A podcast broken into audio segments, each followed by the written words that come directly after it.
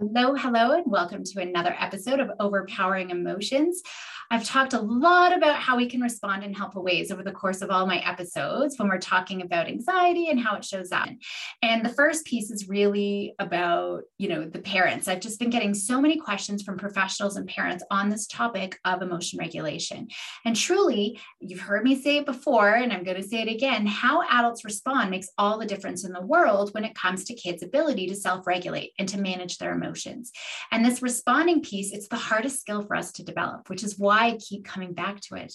The more we hear it, the more it's going to sink in, the more opportunities we're going to have to practice it again. So when we feel anxious, when we feel stressed or frustrated or angry, we can't think properly right? We need to throw away whatever responses we typically use, especially when we're upset. You know, it could be sarcasm, it could be lecturing, yelling, advice giving, punishing, fixing, problem solving, or trying to get them to look at you, right?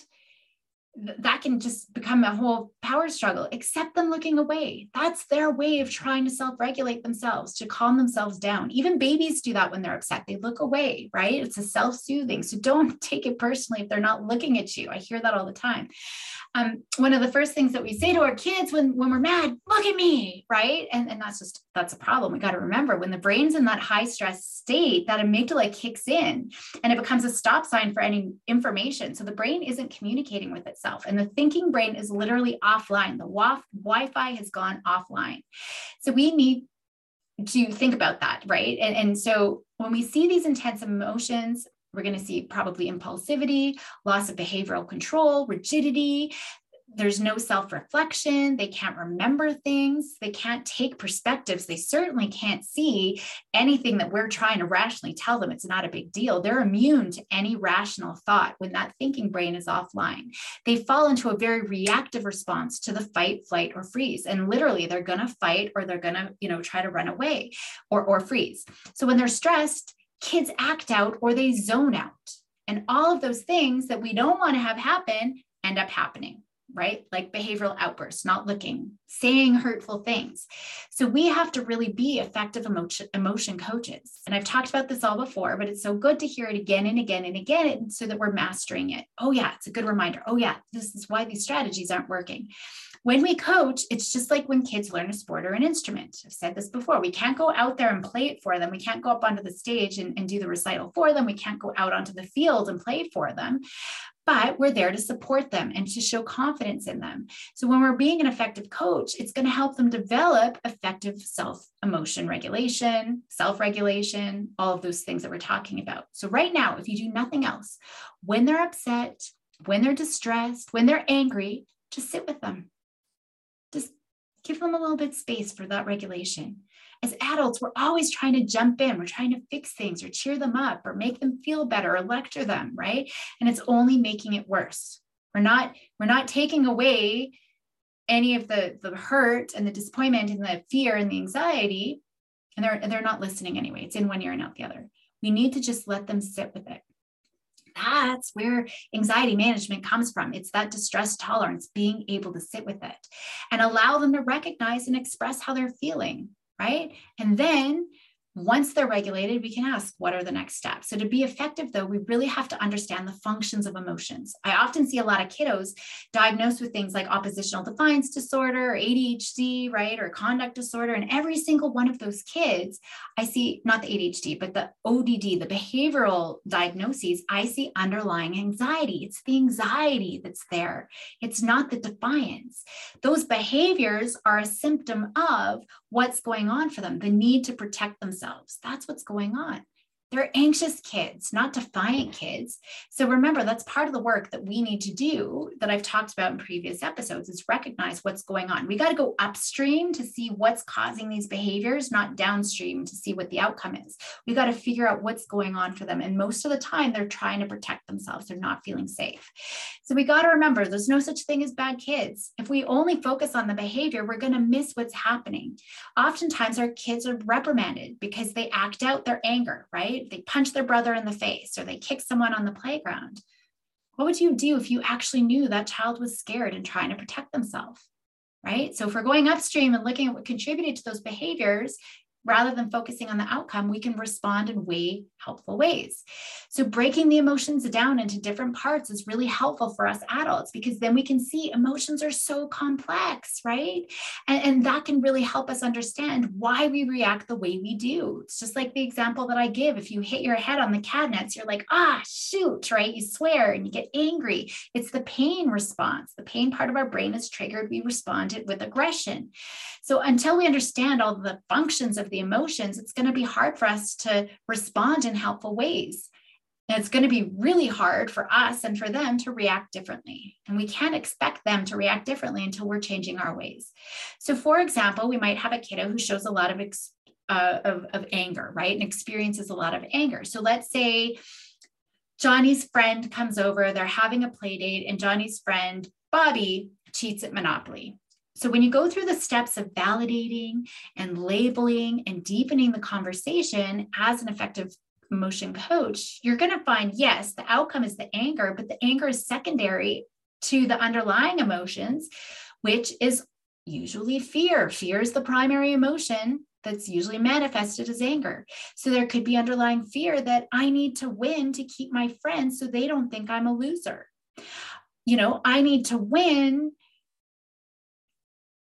so that people like me. So people think you know it, it could be. There's so many different examples that we could we could think of or that that mom won't be disappointed in me right? So we got to be able to break it down. And if we dig down we see there's a lot of other emotions that often come up Anger, again, might seem like the strongest, but it's the secondary to a whole host of other things. It's, it's not just the vulnerability or the fear. Oftentimes, we see the aggressive behavior because of uncomfortable feelings. Maybe I'm embarrassed and I don't want you to see that embarrassment. And so it's coming out as anger. That's a key symptom of social anxiety is embarrassment. So it's way better to be aggressive right? Than to make ourselves vulnerable to show how embarrassed or shameful we feel. So once we understand that function of the emotion or what it serves, you can respond in better ways. So you can have kids then better identify how to get their needs met if they're feeling embarrassed that they've lost or the shame that they've lost. So again, the awareness of what's going on for the child, but also awareness for what's going on for you, your own feelings. That's always first. If you're feeling frustrated, you're going to respond in a frustrated way.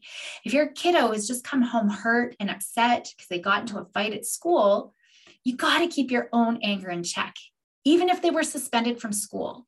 They've already been reprimanded. We have to show our kids we are on their team. And if we are just yelling at them, just like the teachers, we're on the teacher's team, right? There's still hurt there. There's a hurt child in need of that emotion coach. Or if your kiddo's stressed out because they failed a test, you got to keep your own frustration in control. They're upset too. Lecturing them that they should have studied is not going to be helpful. Now they're just going to be angry at you and they're going to divert all of that energy towards you. So, recognizing these times of stress, it's a great opportunity first to connect, right? Teaching doesn't have to come until later on, if at all the first goal is always connect. First, actually, is being like, yes, this is an opportunity for me to work on my self regulation skills, right? So that's the focus of today's episode to ensure that you've connected. To connect, you need to listen with empathy, you need to validate their feelings. They need to feel that they've been heard, and they feel heard when we can provide an empathetic response when our kids don't need to worry about how we're going to react if they're going to be like oh i hate your advice or I'm scared that you're going to lecture me or whatever it is. When they don't have to worry about how we're going to react, that, they, that you're just always that safe space, they can express their worries way easier. And that's a first critical step when we're looking at emotion regulation. It's emotional literacy, being able to identify and express how I feel. So I really want to focus on the listening piece because if you take nothing else away about being an emotion coach, that's definitely the most important point. I know most adults do listen, and I know all of you understand your kiddos, but the secret is to ensure that they feel heard, they feel understood. I often ask parents, ask your kiddos on a scale of one to 10, how much do you feel I listen to you? How much do you feel I understand you? 10 being, yes, you listen all the time. You totally get me, understand me. One, not at all. You never listen, you don't get it. Because otherwise, if they don't feel like you understand, they're going to hold on to that anger. They're going to hold on to their anxiety. They're going to hold on to that resentment, whatever they're feeling, even tighter. So that's really important. To do this, you have to give your kiddos your full attention. You have to listen to what's going on for them. reflecting back what you hear so they know that you completely understand, you're completely listening to them. You understand what they're feeling and what their experience is. That reflection is so helpful to ensure you're on the same page with them, but it also helps them process their emotions. You know you're reflecting back when you use an adjective. Okay, so this is the key secret to, to effective listening. You're using an adjective. Oh man, that's so disappointing. You failed your test. Oh man, disappointing is the adjective. Or that sucks. Sucks is the adjective, right? You know you're doing this right when you say an adjective and then stop, silence. You're not adding, adding, anything else. Well, that's really disappointing that you failed. You should have studied, right? That's not going to be helpful just stop adding anything else. It's going to completely minimize what they just said and completely undo your listening. And they're going to feel that, they, that you aren't listening and don't understand them again. So remember, when we listen, we're fully present. We, we are respectful, even if they're not being respectful to us. We don't share any of our own agenda. This is not the time. Later on, maybe if it needs to be, if you know, we need to share a piece, but right now, no.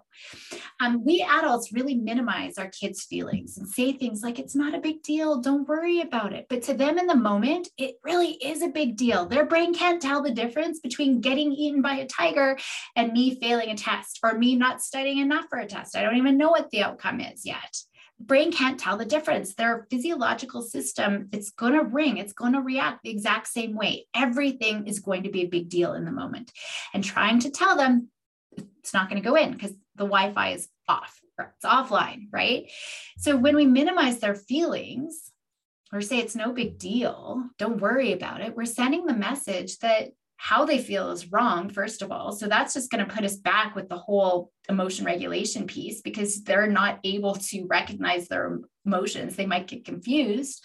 Or again, they're going to feel that we weren't listening or don't want to listen or don't want to know how they're feeling. So we're sending the message too that they should suppress their emotions. Don't feel that way. It's bad. Doesn't matter, right? No, all of these emotions are part of being human, right? And, and if we're trying to suppress, that doesn't work anyways. Don't think of a white elephant. Whatever you do, don't think of a white elephant. We're always going to, right? They're going to try to s- suppress their own emotions, but they're also going to start dismissing others' emotions. They're going to, you know, show, they're going to be apathetic. They're not going to show any empathy. So we always want to make sure that we're acknowledging the perspective. And we can do that, you know, show that we're listening by providing an adjective.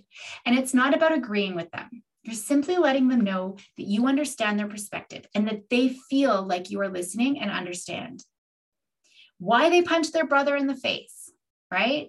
We don't need to say that often, oh man, that sucks that your brother did that, but you don't punch your brother in the face, right? We always throw that little bit in. Oh, kiddo, that's so frustrating that your brother did that. I can see why you were so angry. Stop, right? Frustrating is the adjective. I can see why you're so angry. So that's what we need to focus on, right? And notice I didn't go into the but or behavior was unacceptable. They already know that. That's something you can address later on. Later on, when everybody's calm, hey, but let's come back to this. How do you think you handled that situation? What do you think you could do differently? What do you think the retribution is here? What's the consequence? You can have that conversation later, but not in the heat of the moment. So the words are important that we say, but our nonverbal communication is important too. A lot of time, I don't even need to use words. Just my facial expression and body language is enough. Just my presence is enough. That's all we need. Oh, crappy. There's my adjective, right? That's all I need. When we focus on connection, we're working on creating safety. And that's what we're doing with our words and our nonverbals as well. Safety is so critical for that amygdala to calm down right? And even if it doesn't calm down, we are still creating that space. And we do that through validating, through acknowledging how they feel, how they perceive the situation, because they're going to perceive it very differently from us, especially if they're upset. They're immune to any rational thinking. So we got to think about that. So if you can master the connection and the empathy piece, that's going to make all the difference in the world. And often there isn't much more that we need to do. But effectively labeling their emotions with words, that's helpful just by expressing our stress helps reduce the physical arousal that stress causes, which of course is going to help regulate us and for them, right? But we have to remain calm. That's our goal to remain calm, not to escalate the situation at all.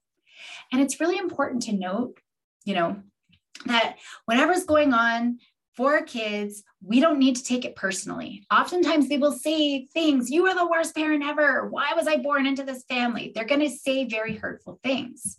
Right. So even if they're saying things like you're the worst parent ever, you stress them out, you need to remember it's not about you your kids they're they're all connected and tied into this one big huge awful knot of emotion and it's really hard to disentangle from that and we don't want to contribute to it worse right so we got to make sure we're not taking it personally instead again look at it as a great opportunity to practice your emotion regulation and your emotion coaching skills Yes, big emotional stress tantrum. Thank you, Bobby. Thank you for telling me I'm the worst parent ever. This is a great opportunity for me to practice not taking it personally, practice my emotion coaching skills, practice my co-regulation. Don't say that out loud, obviously, right? But but doing so for yourself, that can be really important. That alone can help diffuse the situation. And that's what we want to do. Maintain the calm, maintain the balance.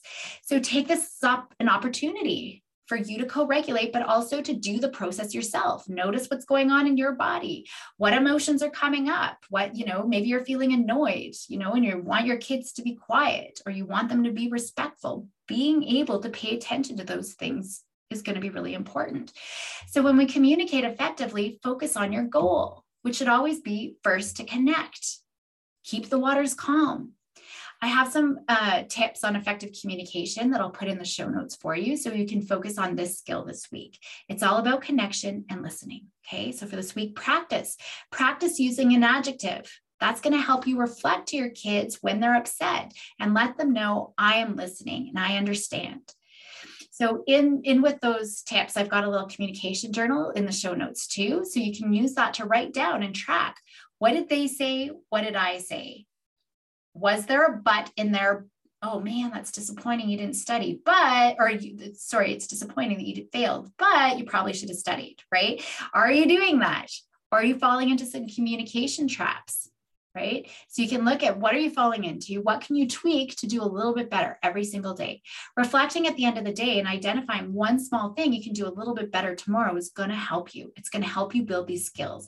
And that's what the summer series is all about is skill building, emotion regulation. And the first part of it is going to be all the co-regulation. And so each week I'm going to give you a strategy just like this week, using an adjective to respond to your children short and sweet. Thank you for joining me today. Um, if you are a mental health professional or a teacher, I have a group uh, individual consultation opportunities. We can chat about how to support kiddos with anxiety and emotion regulation. It's stopping through the summer, but I'm going to be starting it back up again in the fall. So definitely get on my waitlist for that. Of course, I have my anxiety mastery compass training, which goes all the time. So that's good for all big emotions, even though it's called anxiety, it's good for all emotion regulation. Um, so you can definitely check that out as well and, and look at how you can work effectively with me. I also have a program for parents. So goodbye for today. Help those anxious kiddos be bold and courageous. And I will see you next week where we'll continue our journey on skill building. Take care.